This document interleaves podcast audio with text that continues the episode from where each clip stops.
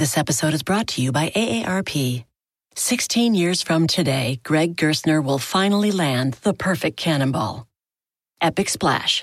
Unsuspecting Friends. A work of art only possible because Greg is already meeting all these same people at AARP volunteer and community events that keep him active and involved and help make sure his happiness lives as long as he does. That's why the younger you are, the more you need AARP. Learn more at aarp.org/local. Reese's peanut butter cups are the greatest, but let me play devil's advocate here. Let's see. So, no, that's a good thing. Uh, that's definitely not a problem. Uh, Reese's, you did it. You stumped this charming devil. Do you want to make a podcast? Spotify's got a platform that lets you make one super easily. It's called Spotify for Podcasters. It lets you record and edit podcasts right from your phone or computer. So no matter what your setup is like, you can start creating today. Then you can distribute your podcast to Spotify and everywhere else podcasts are heard. Video podcasts are also available on Spotify. You know, I love that. And I promise you, the other platforms don't offer that. With Spotify for podcasters, you can also earn money in a variety of ways, including ads and podcast subscriptions. And best of all, it's totally free with no catch. I've been using Spotify for podcasters from the very start. I highly recommend you give it a try. Just don't post on Monday. Download the Spotify for Podcasters app or go to www.spotify.com slash podcasters to get started. Hey everyone, Gill Gross here, and it is time for another mailbag where I answer your hot takes, your observations, your questions, and ultimately your comments about tennis or anything else. I posted on the YouTube community tab about 24 hours ago. Exciting times. ATP finals right around the corner. Hit triple digit comments yet again, which feels like it's a thing every week. Maybe I'll stop saying it, but uh, I am happy to see it. And thank you for everybody who participates. I was able to pull about 18 of those comments. We'll see how many we get to. And the only thing I'll say before we get started is there were a lot of people who are like, Gill, what do you think is going to happen in the ATP finals? Or where's the ATP finals preview content? I will look to bang that out tomorrow night, my night. Yes, that doesn't leave a lot of time between the start of the matches, which will be early Sunday morning for me. But such is the reality of my schedule this week, which has been a particularly busy week. Okay? But uh, I will be ignoring the comments that were kind of basically asking me for preview stuff, and I'll be doing that tomorrow night. So let us not waste any more time and get to the first comment from Jonathan. Could you provide some analysis on how Djokovic's movement has evolved over the course of his career? All right. We're starting things off very technical here with this comment that got 34 likes. A lot of interest here somewhat difficult to answer without like doing a real thorough film study, uh, going back and really kind of putting the two things next to each other and watching specifically for these things because the differences would be very subtle. Now, I will say, I think some things have changed on the backhand. On the forehand, I would say almost identical. Uh, in terms of Djokovic's footwork patterns, particularly when he's moving out to his right. Uh, from the very first moment he got on a tour, he was just really good at being able to run into his deuce corner and still flip his hips. And, you know, he's always been really comfortable hitting that running open stance forehand. Um, in regards to his movement, on the backhand, I, I think we have seen a little bit of a change. Younger Djokovic, I feel like he used to hit it off of his right foot more often.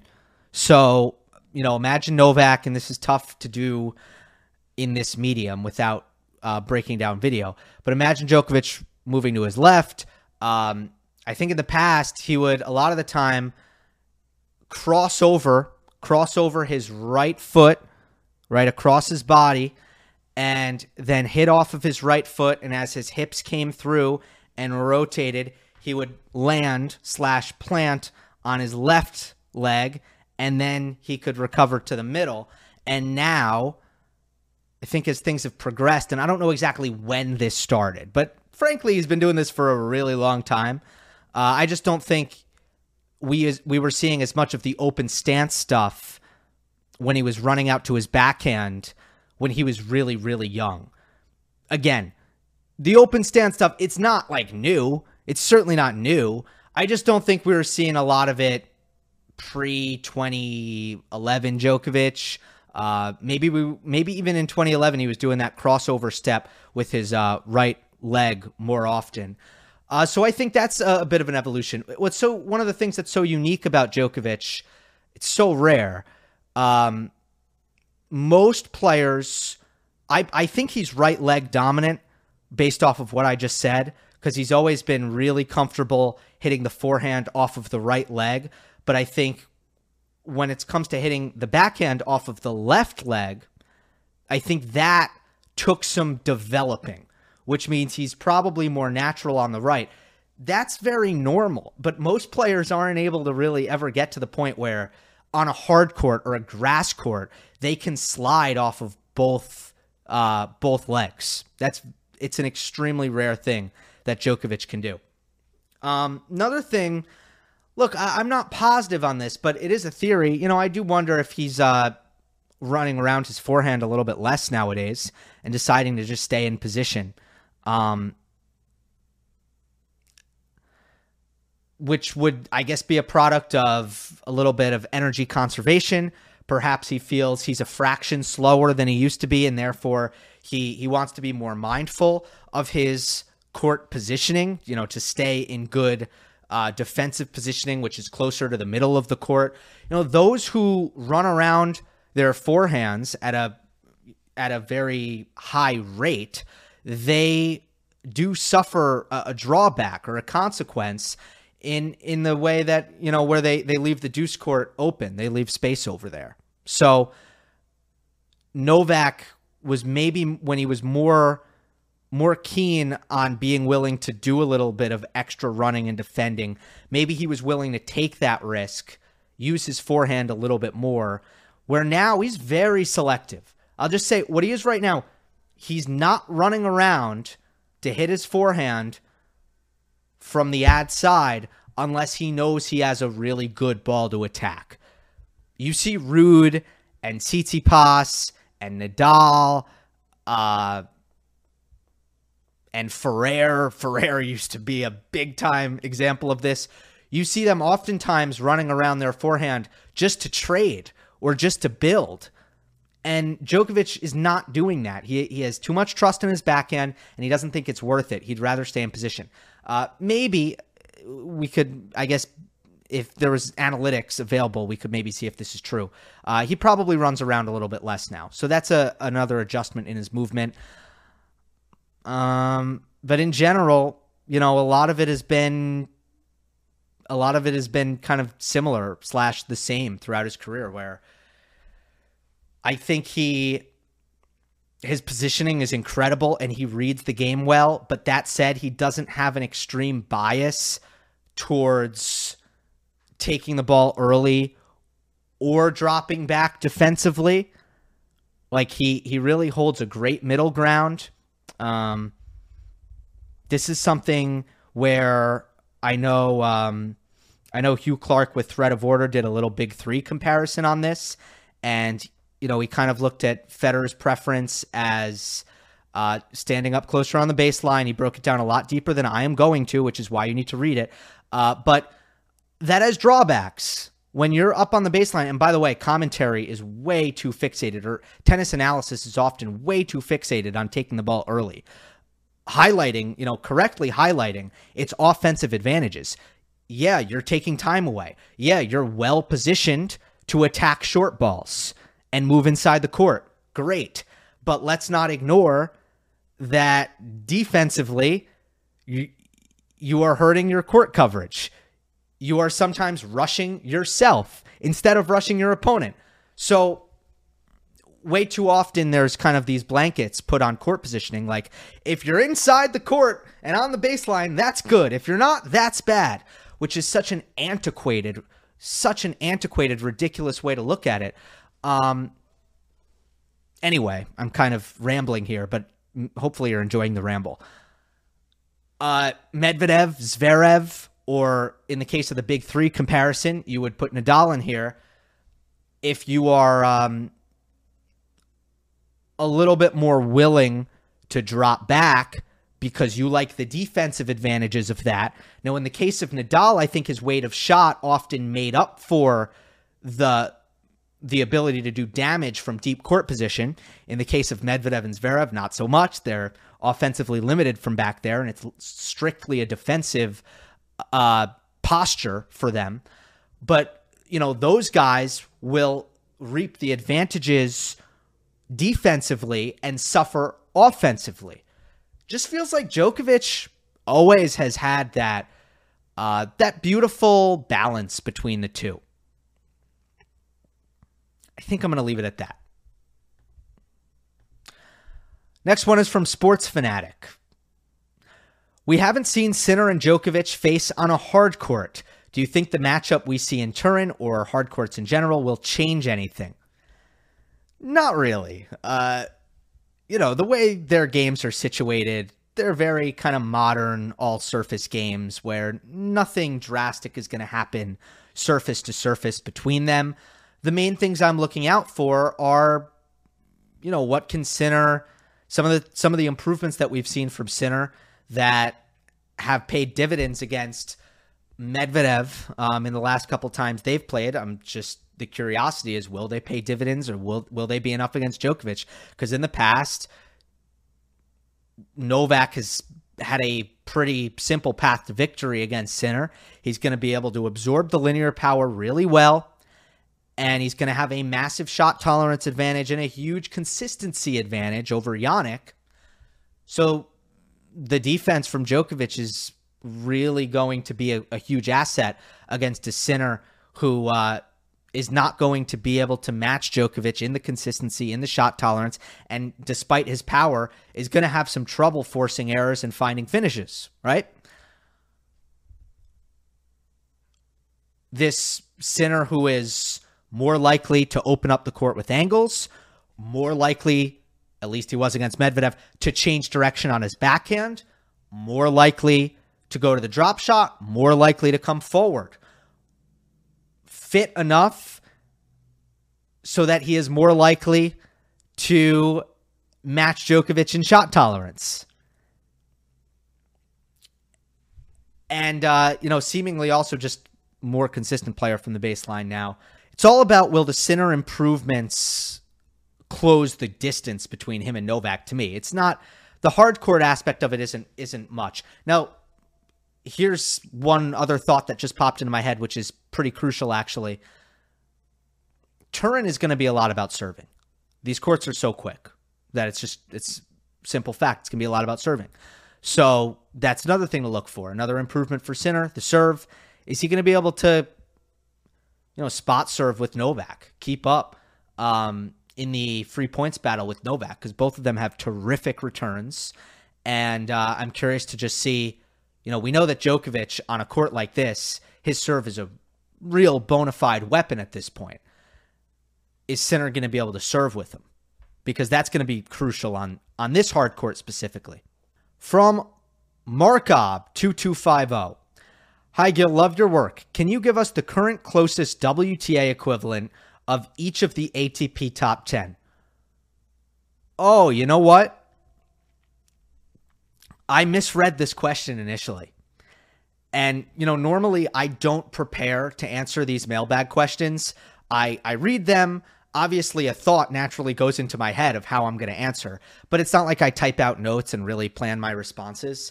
Uh, but for this one, I read this question and I'm like, all right, there's no way I can do this off the top of my head. So I took the time to make a list, but I actually read it reverse. I thought you were asking me give me the WTA top 10 equivalent to an ATP player. So that's how I did it. So that's how we're going to do it because that's what I prepared for. So I'm going to compare the WTA top 10 to an ATP player. This is a stylistic comparison, okay? Very important. We need we need our best. I ask of you for the YouTube commenters, your best and your everybody, everybody commenters, your best listening skills right now. There are going to be instances where the how good the players are at tennis, there's going to be a wide disparity. They're not going to be comparable in that way. There are also going to be instances in which their technique is completely different. I might compare someone with a one hander to a two hander. I might compare a lefty to a righty. Okay. Look out for that as well. I'm not talking about technique. If I were taking technique into account here, I, I wouldn't find two players that are remotely similar. Because, uh, I mean, maybe maybe occasionally I would find an ATP WTA crossover that would make sense, and their strengths and weaknesses are similar, and their philosophy on you know how they're trying to win points are similar and their technique is similar and their athletic makeup is similar like maybe that would happen but rarely so i've thrown technique out i'm not looking at technique and i'm looking at basically styles strengths and weaknesses i'm not going to go crazy with my explanations here long. Like I could do two minutes defending each and every one, and I'm just not going to do that because I don't want to. All right. Number one, Iga Swiatek. Her comparison is Rafa Nadal. Highest RPM forehand in women's tennis. It's a forehand that's clearly inspired by Nadal specifically.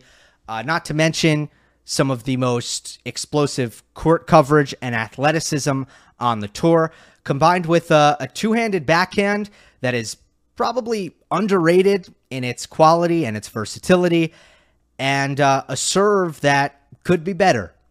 Number two, Sabalenka. Her comparison for me is Denis Shapovalov. They're going to try to obliterate every ball in sight.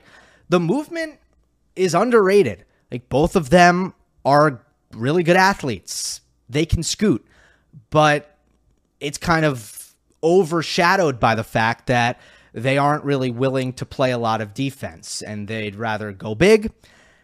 And when they're making balls in the court, it is overwhelming and pretty tough to deal with. Sometimes they're going to give you a lot of misses, a lot of errors. Number three, Coco Gauff. She is pretty similar to the big serving counterpunchers, in my opinion. Uh, my comparison for Gauff is Medvedev and Zverev. Her better ground stroke is the backhand, just like those two. She is on the the high end of first serve speed on the WTA tour. And her defense is phenomenal. And she's not afraid to lean on her defense and to make those extra balls and trust her legs and make that her calling card. Number four, Rybakina. I had to go to a retired player for Rybakina's comparison, and it's Tomas Berdych.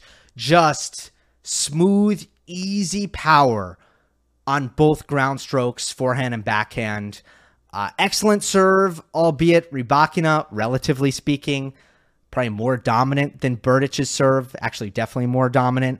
Uh, that said, Berdych was still a good server, and both of them also have that icy cold, calm temperament. Very, very stable emotionally as players. I think that's a great comparison if I do so if I do say so myself. Number 5, Pegula. This one might be a little bit controversial, but for me Jess Pegula is like Djokovic and Murray. Yeah, she does not have the elite athleticism, the movement, or maybe even the endurance that Djokovic and Murray have slash had. But other than that, like if you just ignore the the legs and the athleticism part of it, the way she goes about her baseline game is super similar to them. She redirects as much as possible. She does so at an extremely high level. She absorbs pace at a very high level. Her depth is immaculate. Her consistency is outstanding. And one area where she's similar to Djokovic and Murray in the movement category is her balance. When she runs to her corners, she is able to stay on balance as well as anybody. Reese's peanut butter cups are the greatest, but let me play devil's advocate here. Let's see. So, No, that's a good thing. Uh, that's definitely not a problem. Uh, Reese's, you did it. You stumped this charming devil. This episode is brought to you by AARP. 16 years from today, Greg Gerstner will finally land the perfect cannonball. Epic Splash. Unsuspecting Friends. A work of art only possible because Greg is already meeting all these same people at AARP volunteer and community events that keep him active and involved and help make sure his happiness lives as long as he does. That's why the younger you are, the more you need AARP. Learn more at aarp.org/local. Number six, Ons Jabeur. Comparison for her is Fabio Fognini. Just so talented with the racket, where, you know, she makes up for any limitations, any mild limitations that Ons has when it comes to movement are just easily made up for with the fact that her hands are impeccable, her timing is unbelievable, her precision off the ground is tremendous. She she can hit big, just like Fognini. They can hit big, uh, but it's really just a can't teach level of shot making that both of them have in their possession. That is what makes them so great as players. Not to mention, they both heavily favor the slice serve. Seven in the world, Marketa Vondrousova. This is a deep cut for the ATP player, but I think it's a pretty good comparison. And if you know his game well, I think you'll agree. Alex Molcan. They both absolutely love to hit the backhand drop shot. In this case, they're both lefties. Uh, they have high, heavy uh, forehands where, you know, oftentimes the net clearance is very high and it makes their forehands difficult to attack. Uh, it makes it so that oftentimes their forehands are able to jump up above the righty strike zone. Uh, when they have a forehand to attack, certainly they can flatten out that trajectory. But in general, it's the backhand that comes off much flatter, much lower. And really, they use their variety, their point construction, their athleticism uh, as their main attributes, not so much their power. They're not going to hit you off the court. Number eight, Karolina Muchova. And for me, the comparison is easily Roger Federer. The smoothness in her transition game, the gracefulness in which she defends, her willingness to come forward, her great slice backhand. Um, she is an excellent spot server doesn't have the pace of Sabalenka or Rybakina, but oftentimes gets similar reward as them because of uh, the precision in her serve. So uh, Muchova, yeah, two-handed backhand, but to me the comparison is Federer. Number nine, Sakkari. This was tough for me to figure out who on tour is Maria Sakkari, but I landed on Alejandro Davidovich Fokina. Uh, just a terrific ceiling and potential where there are elite skills offensively. There are also, because of the speed around the court, elite skills defensively. But sometimes it's just figuring out how to put it together, how to be consistent off the ground, how to hold it together under pressure. You know, these are their weaknesses where their strengths are, are actually quite well rounded as players, where uh, again, they can be elite offensively and defensively. It's just some of the peripheral things that get in their way. And finally, Barbora Krejcikova is the world number 10 on the w- WTA tour. Uh, my comparison for Krejcikova is uh, is Sebastian Korda. Offensive player doesn't have a huge serve to complement that offensive game, uh, but she she has really a smooth ground game ball comes off her racket pretty hard, even even though she's very in control and not necessarily looking as if she's swinging that hard. And she's changing direction, particularly off of her backhand, which is very hard to read. Both of them have that in common. Uh, they both do that very well. You know, attack with the backhand. Forehand has some offensive capability as well. But I think in the case of both of them, it's just a little bit more temperamental. And there you have it the WTA top 10 compared to ATP players style wise. I'll try to start moving through these more quickly because I'm going way too slow so far. Uh, next one is from Itmar8721. I don't know why I, even bother reading the number. Like, what good does that do? Okay. Have Tsitsipas and Zverev already reached the peak of their careers, or do you see them making it higher than what they did at their best? This is an interesting question. Ultimately, I'm at a stage with both of them where I don't think at any point in their career they're just going to be drastically better players than what we've seen thus far. I think that stage of their career in terms of constant development, it, it appears over. I mean, trajectory would suggest that very much so with Zverev. And in a less extreme way, but still pretty convincing case, that Tsitsipas is also done rapidly improving. That said, at their age, they still should have a bunch of years left towards the top of the game. And when you consistently are able to put yourself in the mix, and both Tsitsipas and Zverev are good enough to put themselves in the mix consistently, you're likely going to have moments. You're going to have your tournament, you're going to have your run, whether it be you're just doing a couple of things a little bit better than you usually do any given week, or the draw opens up any given week, or the draw doesn't open up, but like some of your opponents are not quite at their best. The point is, stuff happens. And if you're a Zverev and it were a Tsitsipas, yeah, like maybe, maybe at no point in their careers are they going to ever finish year end top three back to back. Okay. Like, if I'm a betting man, I would say neither of them ever do that.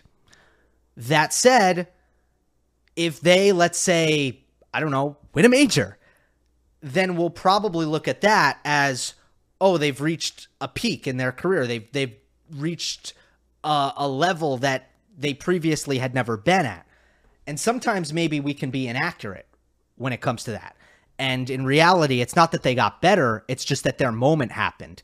Like, take Daniil Medvedev, for example. I think Daniil Medvedev has been pretty much, roughly, okay? And i'm i don't want to i don't want this to sound like a bad thing. It's really not. I think he's been roughly the same player since 2019 the end of 2019 other than him of course being worse last year for various reasons that was circumstantial. But i think he's been pretty much the same player. That means that Medvedev was good enough to win a major if things broke right in 2020. And then he was good enough to win a major in 2021, clearly, and he did it. And then, yeah, the circumstances were bad. Last year, some stuff got in the way of him having a decent season by his standards. And then this year, I think he's been good enough to win a major if things go well. He's just at that level where it could go either way and things have to break right for him. I don't think that Medvedev was suddenly better in 2021 and that's why he won a major. No. I I just think stuff worked out for him at the 2021 US Open and he won a major. So I think that's the way to look at it for Tsitsipas and Zverev. Have they peaked? I would say yes, but they can maintain a peak and reach heights and and find new accomplishments that they have yet to uh, they have yet to capture in their careers, and they can have a very fruitful and very rewarding next you know three four years of their career. That's the hope. If you're a Tsitsipas or a, a Zverev, it's not that you're suddenly or that they're suddenly going to get drastically better. It's that they are going to have these moments if they continue to put themselves in the mix of the best players in the world and they go deep in majors consistently. The the hope is that it just breaks right for them at some point. Next one's from Ashley. Uh, why do you think Alcaraz struggles on fast indoor hard courts? I kind of covered this in the last mailbag when the person asked me about Nadal and Alcaraz and if they're going to struggle similarly on indoor hard court. Um, so I'm not going to take a long time with this. It has to do with the serve, not just the fact that the serve is a little bit weaker uh, writ large, but also because the serve that he hits well is the kick serve. The serve that he relies on is the kick serve. and uh, that is diminished as a weapon. Uh, I think in general,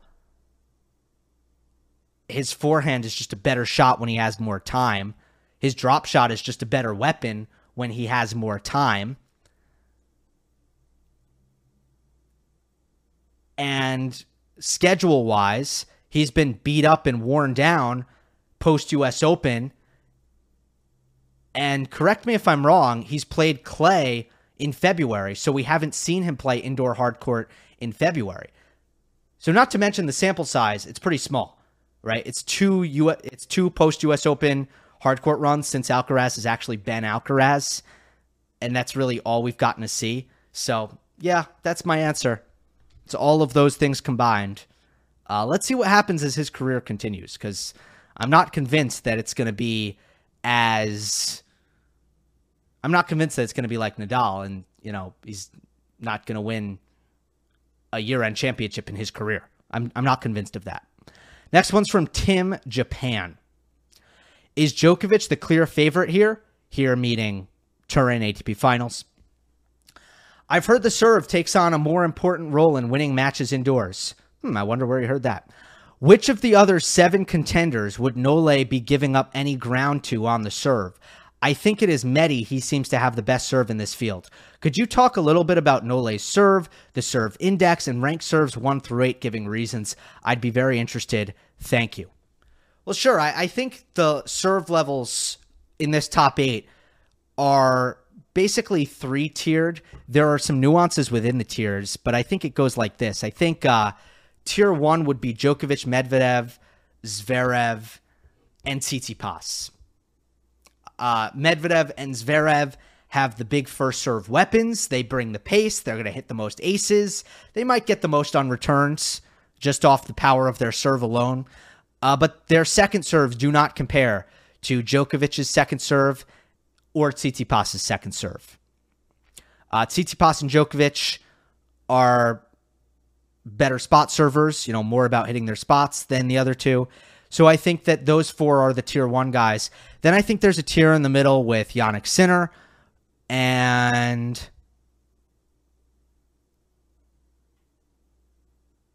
oh, and and Rublev, yeah, Sinner and Rublev, where if their first serves are on, they can have matches where they're getting a ton of purchase out of their first serve. It can be a real weapon for them. Uh, Sinner may be encroaching on on tier one here, depending on I don't know. We got to continue to see him develop. Uh, red hot over the course of the Asian swing, the serve. I just got to see it for a little bit longer before I can vault him up to uh, the tier one status. Uh, but also, then there there will be some matches where they're actually not getting as much help out of their serve as they want. I'd say that's the tier two. And then the tier three would be Ruud and Alcaraz, where they're not getting as much out of their serve on a regular basis as what they would like. So that's all. Um, I think I answered that question. Next one is from member Tuck. Hi, Gill. Great work on calling T2 matches. Thank you for watching. Appreciate that. Uh, do you think all the concern over Alcaraz's health in the long term is overblown? Similar things were said about Nadal, and he managed quite a long run. I assume Team Alcaraz has even more at their disposal than Nadal did 15 plus years ago. Also, any predictions on who? Okay, yeah, predictions will be t- tomorrow night, as I mentioned. Well, the hope for Alcaraz is that he will not have to do a Nadal because although Nadal had a long is is having, I should say, is having a long career, which is still going, and has had success into his 30s, you don't aspire to do what Nadal has done, which is miss a lot of majors. What is it? Like about 3 years worth of majors that he's missed? 3 or 4, maybe maybe even maybe even 4. Rehab a lot yeah, you don't want that. I mean, Alcaraz hopes that he has a healthier career than Nadal. That is the hope. And I still think that he probably will. The evidence, I mean, yeah, it hasn't been smooth sailing in the fitness dep- in the health department, I should say, for for Alcaraz, and there have been some bumps in the road, uh, but there hasn't been anything, for example, nearly as catastrophic as the foot stuff that Nadal was going through in in 2004, and the knee stuff that Rafa was having, like the knee tendonitis stuff. That was another thing that was a constant in his career. I don't see anything for Alcaraz that's been kind of repetitive and lingering and pesky, uh, like like Nadal's knees. So those those things bode well. I still don't think Alcaraz has had you know a single injury that's been super concerning in his career thus far. Next one is from Top Everything. Hey Gill, really love your in-depth analysis. Best on YouTube. Thank you. I started playing tennis watching Djokovic, so I'm curious. Question: How Djokovic seemed how did Djokovic seem more tired at the end of 21 at age 34 than in 2023, where he seems to have more energy left, yet he played more tournaments this year? Has his fitness gone up a level at 36? Uh, well, first of all, just fact checking you on the the number of tournaments he's played. It's the same. So he's going to end 2023 having played 12 tournaments and in 2021 it was the exact same number so he's definitely hit a sweet spot i think when it when it comes to his scheduling uh, he knows exactly what he wants to do. I, obviously you throw in the sunshine double with this year's scheduling and it would have him up at 13 and that would probably be the ideal for him. Um, has his fitness gone up? I mean i don't know. We're, we're nitpicking 2021 here. Remember he was dominant in 2021 uh, the circumstances that led to the depletion of energy in the Medvedev US Open final was really extenuating circumstances. You had an Olympic year, you had the fact that you know he was tight in these matches and therefore he wasn't finishing them clinically. So all throughout that US Open run, four setter, four setter, four setter, four setter, five setter in the semis, and then in the final you know, I just think if Novak was able to play better tennis, he wouldn't have been playing as much tennis and route to the final. And then there was the career Grand Slam pressure. So it wasn't just volume, not not career calendar Grand Slam pressure. So it wasn't just the volume of matches played. It was also the significance and the emotional uh, strain that holding that weight of history kind of carries for Novak. Yeah, there were so many things. So I wouldn't I wouldn't use 2021 as an example. Uh, you know, if you want to say that his fitness was worse than it is right now. Uh, but yeah, he's doing a lot of things to to mitigate the decline of his fitness. First of all, there are things that we won't know that he's doing because he keeps these things close to the vest. Uh, he's very scientific about these things. He is constantly uh, constantly experimenting and tinkering and going the extra mile when it comes to when it comes to diet and recovery and uh, keeping himself healthy and keeping himself fit. Right, we know that, and you know he's not going to be open about his methods to the fullest extent. Although, uh, you know, I don't know, he, he, said some stuff to Graham Bensinger in, in that interview. I, I remember. Reese's peanut butter cups are the greatest, but let me play devil's advocate here. Let's see. So. No, that's a good thing. Uh, that's definitely not a problem. Uh, Reese's, you did it. You stumped this charming devil. This episode is brought to you by AARP. 16 years from today, Greg Gerstner will finally land the perfect cannonball. Epic Splash. Unsuspecting Friends. A work of art only possible because Greg is already meeting all these same people at AARP volunteer and community events that keep him active and involved and help make sure his happiness lives as long as he does. That's why the younger you are, the more you need AARP. Learn more at aarp.org/local.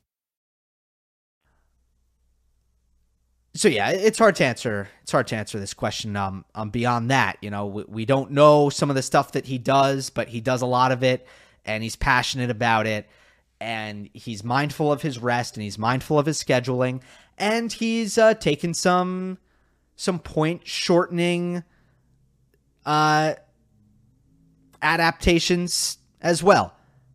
Serving bigger, coming forward more, a little bit more aggressive on the shot selection in the in the court positioning at times, choosing his spots to to dig in and and grind, and then also feeling certain parts of the match where okay, I'm not going to do that. I am going to go big. I'm going to bail out of the rally because I know it's going to be better for me winning the match in the long run.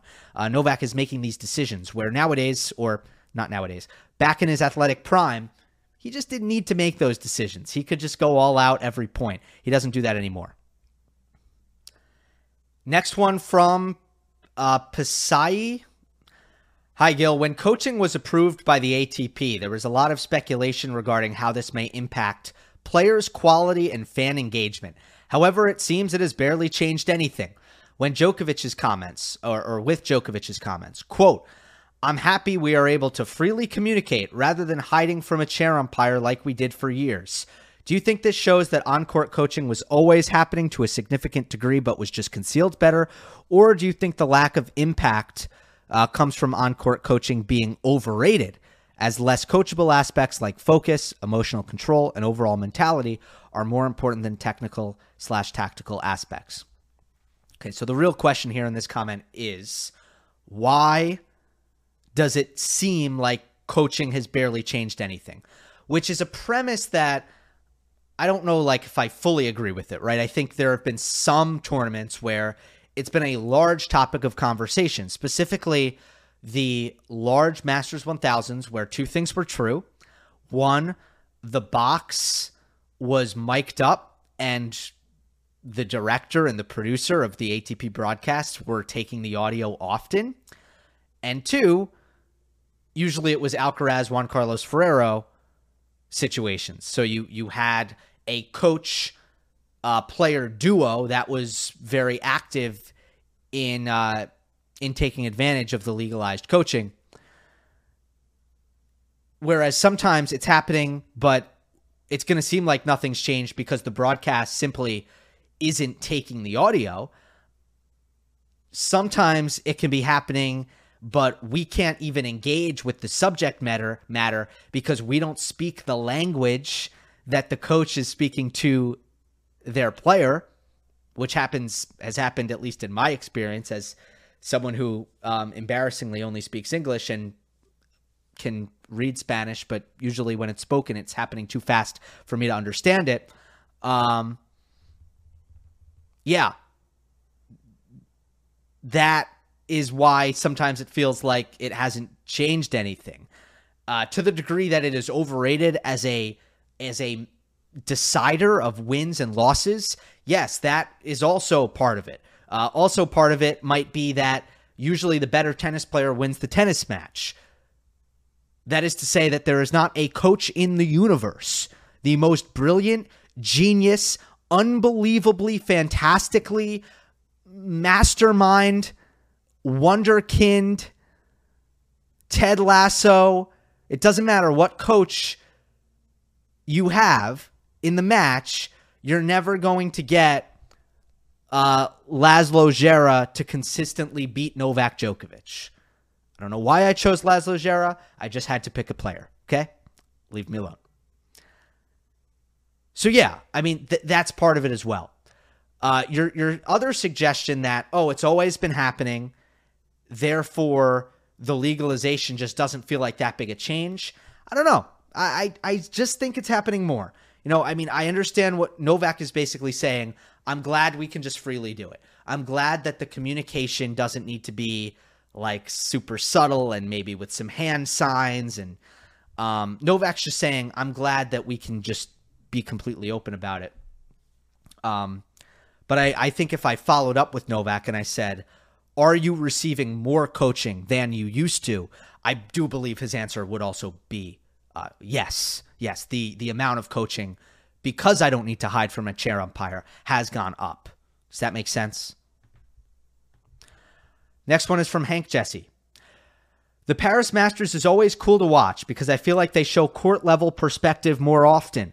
My roommates who aren't into tennis were watching some with me just because they thought the angle made it look cooler. I think that even something as simple as court level shots would really help to make tennis more exciting to watch. Why does Paris seem to do it more, and why isn't it done more often? Why does Paris seem to do it more? I think the answer is because their high up camera sucks. I think that's the answer. Uh, if if you'll notice with Paris, the court is distorted on the high up camera. Uh, I, I forget the physics of this, but uh, the court in Paris on the normal angle, it looks like a square. Okay, and because it looks like a square and the court is distorted, uh, the ball just doesn't look like it's traveling very fast, even though it is. So I appreciate that they don't. Obviously, they sometimes use the high up angle because it just gives you a better view of the player on the far side, a much better view at that. And you can kind of see the construction of the point better from up there. Uh, but I do appreciate that because their high angle isn't the best. They switch things up. They go to low angle where you can see the speed of the shots, the trajectory of the shots really well, uh, the explosiveness and the speed of the play. But the real problem with that down low angle, and I know it's very popular in spurts and people really like it, including myself. I like it too when they go to it on occasion I'm telling you for an entire match, and there should be studies on this, there should be focus groups done on this, but I don't think it's for the best, honestly. Um, I think there's a sweet spot here. You have to find a middle, but on some of these low camera angles, you lose the player on the far side of the court. You just, you're not really you're not really seeing, you don't have a good angle of where the ball is landing on the far side of the court, and you're just kind of losing the connection with that player. And it's all about the near side player. And that's the problem with that camera angle. But, you know, it should be used a lot. And uh, I love it on social media. Like, I think for social media clips, the low angle is great, uh, especially, again, especially when the player on the near side does something cool. Next one from Anonymous. Hey Gill, is it a concern that Jannik Sinner has not been able to produce big results or make deep runs when playing back to back tournaments in best of three? An example of this can be seen after Beijing, where he won the title, and then shortly afterwards, he's unable to sustain tennis at a high level when he fell to Ben Shelton in Shanghai. I do think Shelton played amazing in that match, but okay. Uh, I get your point. Your point is correct. What is the cause of this? And do you think this is why he has underperformed in best of five? Yeah, I think you're directionally onto something here. I don't think Jannik Sinner is fully formed when it comes to his uh, physical durability, his ability to bounce back after making deep tournament runs. Like physically, he hasn't been there, and he's been getting there. He's been getting better and better. So when I'm answering this question, it's almost like, yes, I think there's a lot of validity to the observation, but the way you started is is it a concern? To that, I would say no, it's not a concern because he can he's consistently shown to be on the path where next year this probably won't be an issue anymore. Remember, last year we were in a place where Jannik would be worn down by the quarters, by the semis. Like he was playing great tennis in the first three three or so matches, and then by the fourth and the fifth, he just wouldn't be the same player anymore. So we're continuing to progress. This year, that wasn't an issue for for Sinner. That's why it's not a concern because uh, I think he's well on track. From anonymous tennis follower. Hi Gill, I've seen many people say that Swiatek will never win a Wimbledon title because her game is just not suited to grass. Personally, I disagree. Her results on grass, while weaker in comparison to her results on other surfaces, have shown generally steady improvement over the years. With her making the Wimbledon quarterfinals this year after third round in 2022 and fourth round in 2021. She has also shown a strong desire to want to master the surface, saying she, quote, wants to become that kind of player who can play well on grass as well as feel comfortable there. And she seems to be a very fast learner. I could be biased because I'm her fan, but I think that her hunger and her ability to learn new things, plus the upward trajectory of her grass results, are much more relevant in evaluating her future prospects on grass than her grass game in its current form. If Nadal, with such a clay oriented game, can win two Wimbledon titles, why can't Swiatek win one? What are your thoughts? Um, my thoughts are that I fully and wholeheartedly agree with you. I think this is a good comment. attitude is really important when it comes to a surface that you're only going to be playing on three weeks out of the year. Because we have seen it is possible to just be like, eh, meh, not for me. And to just be like, yeah, no. We've seen this with a lot of players. I mean, maybe not a lot of top players, but I mean, Casper Ruud. I, and I've been critical of Casper Ruud. I've been critical that that he's had this I'm just not going to play well on grass attitude because I strongly believe that in the current day, the modern grass at Wimbledon, there is no reason why you can't make it work if you are an elite baseliner. Doesn't really matter what your game is. You should be able to make it work. You should. I mean, Marketa Vondrousova won Wimbledon this year. She's not a she doesn't serve big. She doesn't hit flat on her forehand.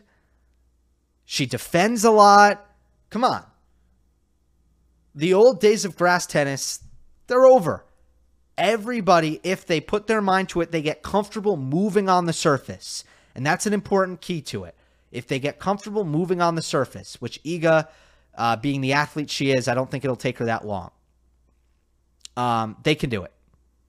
They can do it. So uh, Nadal, Nadal's attitude, crucially, you know, let me just put a bow on on that point that you made. Rafa wanted Wimbledon, and he wanted it badly. He wanted it more than he wanted the Australian Open and the U.S. Open. And uh, that attitude that he brought to Wimbledon, even though he could have been like, "Look, clay's my surface. I'm winning French Opens, so it's really, you know, it's not ideal." And remember that they were really they were even closer together. Not ideal. Two weeks later, I got to play Wimbledon. Nah, forget it. No, that was not his attitude whatsoever. Uh, so I think Iga will probably win a Wimbledon title. Also, let's. Uh, I always like to do this with the Iga conversation. Uh, you just throw her age into into the conversation as well. You know, her being 22 should also be factored in. All right, next one from David. Hi, Gill. Love your videos. Was just wondering, what are your thoughts on Zverev's comeback from injury versus Thiem's comeback from injury? Zverev didn't play for the second half of last year, but he has done an amazing job this year with regaining his mojo and being one of the best players in the world, managing to qualify for the ATP Finals in Turin. Meanwhile, Thiem has struggled ever since his injury to get anywhere close to his form pre-injury, and in fact is barely in the top 100 this year, despite playing a full season. What do you think are the reasons for such a difference in the results of both Zverev and Thiem post injury? Yeah, there are a lot of different directions I can go with this, and you know the coverage of Dominic Thiem I'm sure will continue. I don't want to get too in the weeds with him right now, but there's a major difference. There is a major difference between the two. Zverev was playing the best tennis of his life at the moment he got injured. Thiem, uh, Thiem was not. You know, Thiem was having a very difficult 2021 season. He had just lost first round at Roland Garros to Pablo Andujar, and uh, he was struggling. It seemed like he was struggling to put in the work off court. He was burnt out. But that's a theory: is that the same things we were seeing before he got injured, there's still problems for him. So Zverev didn't have that. And then when it comes to the injury in itself, you know, the other theory for Thiem is that the reason his forehand just isn't the same, and believe me, it's not the same. And it's not even close. Go back and watch highlights. Remind yourself what the Thiem forehand was. Um, it's not the same. And maybe, you know, there is something about the the strength and the flexibility of the right wrist that after the surgery it was just never going to be as good which is a little bit rare in modern medicine you know usually these surgeries are pretty good and you can get back to it. But think about Del Potro, man. Del Potro's two handed backhand was never the same after his left wrist surgery. So I think the wrist surgery thing, all things considered, that's worse than rolling over an ankle and and breaking your ankle when it comes to the the ability to recover from that. That's worse. Let's end on this one from Dorioku. Is this the strongest ATP finals field we've had in a while?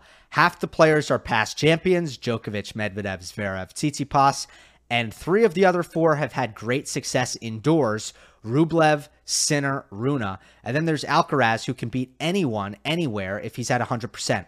Last year, I didn't have any hopes for half the players in the contest Ruud, Fritz, Nadal, Rublev. And that seems to be my thought going back a few years, maybe because top players weren't as good indoors as everywhere else. Uh, this year feels different. I really think this year anyone can win. Djokovic is obviously the favorite, but he wasn't as razor sharp as I thought he'd be in Paris. But I expect him to make adjustments given his experience last week. Thoughts? I'll just speak to the, the, the first part of this comment. Is this the strongest ATP fields ATP Finals field we've had in a while? Look, I I hadn't thought about it until now, but yeah, yeah, it definitely is. And this is a byproduct of you know what we what we've been saying the last 2 years, which is that this these top players in the top 10 of the ATP, they're all really really young and they're getting better quickly. And we looked at, you know, a guy in Jannik Sinner who wasn't in the top 10. Um, a guy in in Rune who wasn't there yet, wasn't in the top 10 um, at the start of this year.